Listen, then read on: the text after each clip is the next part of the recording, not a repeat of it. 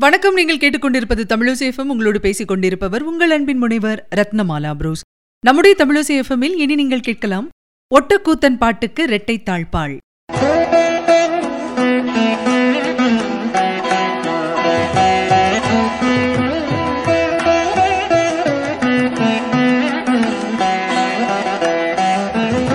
பொறுமை கடலினும் பெரிதுன்னு சொல்லுவாங்க இல்லையா? எவ்வளவு பெரிய பிரச்சனையானாலும் எவ்வளவு சிக்கலான பிரச்சனையா இருந்தாலும் பொறுமையோட அதை கவனிச்சு செயல்பட்டோம்னா நிச்சயமா அந்த சிக்கல்ல இருந்து மீண்டு வரலாம். அதே போல நம்ம கூட போட்டி போடுறவங்க எவ்வளவு பலசாலியா இருந்தாலும் பொறுமையாவும் நிதானத்தோடையும் செயல்பட்டா நிச்சயமா நமக்கு வெற்றி கிடைக்கும். அவசரப்பட்டு செஞ்சோன்னு வச்சுக்கோங்களேன் அது நிச்சயமா வெற்றி பெறாது. அதனாலதான் தமிழ்ல பொறுத்தார் பூமி ஆழ்வார் பதறிய காரியம் சிதறி போகும் இப்படியெல்லாம் நிறைய விஷயங்கள் சொல்லி வச்சிருக்காங்க நம்முடைய முன்னோர்கள்.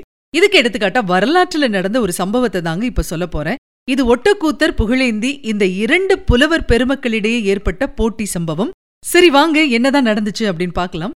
சோழ மன்னன் குலோத்துங்க சோழனின் அரசவை புலவர் ஒட்டக்கூத்தர் அப்படிங்கிறது நம்ம எல்லாருக்குமே தெரிஞ்ச விஷயம்தான். அவர்தான் அந்த சோழ மன்னனுக்கு குருவும் குலோத்துங்க சோழனுக்கு முடிசூட்டினப்போ அவருடைய தந்தையார் தன்னுடைய இறுதி காலத்தில் ஒட்டக்கூத்தரையும் குலோத்துங்க சோழனையும் அழைச்சு எதிர்காலத்துல குலோத்துங்கன் திருமணம் பாண்டிய மன்னருடைய பரம்பரையில தான் இருக்கணும். நம்முடைய சூரிய குலத்துக்கு அந்த சந்திரகுலம் தான் சாலச் சிறந்தது அப்படின்னு சொல்லி மரணம் அடைஞ்சிருந்திருக்காரு ஒட்டக்கூத்தரும் அரசருடைய கடைசி ஆவலை பூர்த்தி செய்யணும் அப்படின்னு சொல்லிட்டு பாண்டிய நாட்டுக்கு போய் பாண்டிய மன்னருடைய மகளை குலோத்துங்க சோழனுக்கு மனம் பேசி முடிவு பண்ணிட்டு வந்திருக்காரு. இதைத் தொடர்ந்து சோழ மன்னன் பாண்டிய இளவரசியை திருமணம் செஞ்சிருக்காரு. இந்த பாண்டிய இளவரசிக்கு சீதனமாக பாண்டிய மன்னர் சீதன பொருட்களோட புகழேந்தி அப்படிங்கிற புலவரையும் அனுப்பிச்சு வச்சிருந்திருக்காரு. ஒட்டக்கூத்தர் குலோத்துங்க சோழனுக்காக பாண்டிய மன்னனிடம் பெண் கேட்டு போன சமயம் புகழேந்தியார் அவரை எதிர்கொண்டு அவருடைய கவிதா விலாசத்தால் ஒட்டக்கூத்தரை மடக்கியிருந்திருக்காரு.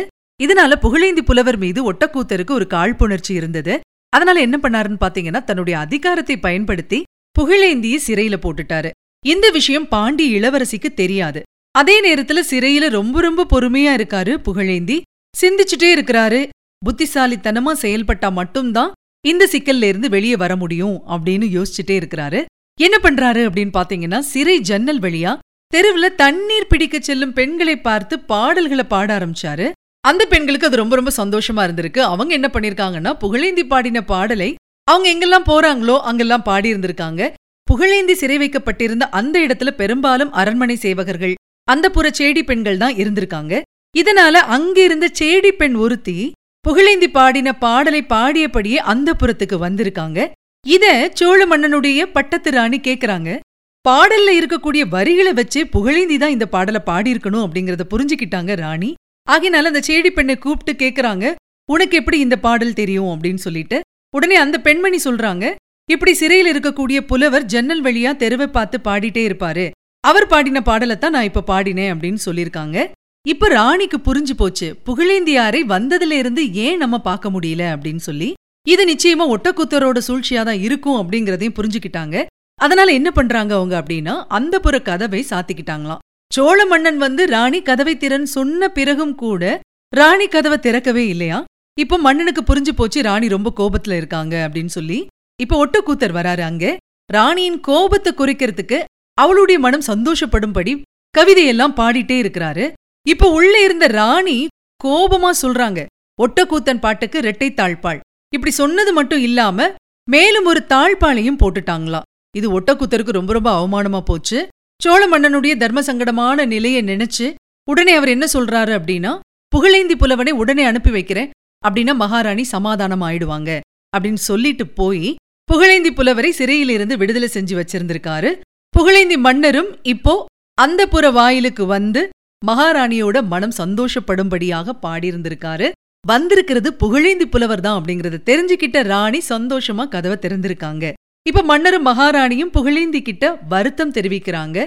ஆக ஒட்டக்கூத்தரின் சூழ்ச்சிக்கு புகழேந்தி புலவர் ரொம்ப ரொம்ப பொறுமையோட தன்னுடைய புத்திசாலித்தனத்தை பயன்படுத்தி அந்த சிக்கல்ல இருந்து வெளியே வந்துட்டாரு.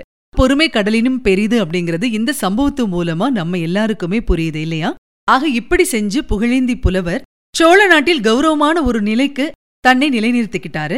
இந்த சம்பவத்தின் மூலமா நம்ம என்ன தெரிஞ்சுக்கணும் அப்படின்னா எந்த விதமான சிக்கலான சூழ்நிலை நம்ம வாழ்க்கையில வந்தாலும் ரொம்ப ரொம்ப பொறுமையோட அந்த பிரச்சனை என்ன அந்த பிரச்சனைக்கு வழி என்ன எல்லாத்தையுமே பொறுமையா சிந்திச்சு முடிவெடுத்தோம்னா நிச்சயமா வெற்றி கிடைக்கும் அப்படிங்கறது தான் இந்த சம்பவத்து மூலமா நம்ம உணர்ந்துக்கலாம். இதுதான் வெற்றிக்கான வழிமுறை அப்படின்னு கூட சொல்லலாம். ஆக ஒட்டக்கூத்தருக்கு இரட்டை அப்படிங்கிறதுக்கு பின்னாடி இருக்கக்கூடிய வரலாற்று சம்பவம் இதுதான். சரி மீண்டும் ஒரு நிகழ்ச்சியில் புதிய புதிய விஷயங்களோடு உங்களை சந்திக்கலாம். அதுவரையில் உங்களிடத்திலிருந்து விடைபெற்றுக் கொள்பவர் உங்கள் அன்பின் முனைவர் ரத்னமாலா புரூஸ். தொடர்ந்து இணைந்திருங்கள். இது உங்கள் தமிழோசேஃபம் இதெட்டு திக்கும் எதிரொலிக்கட்டும்.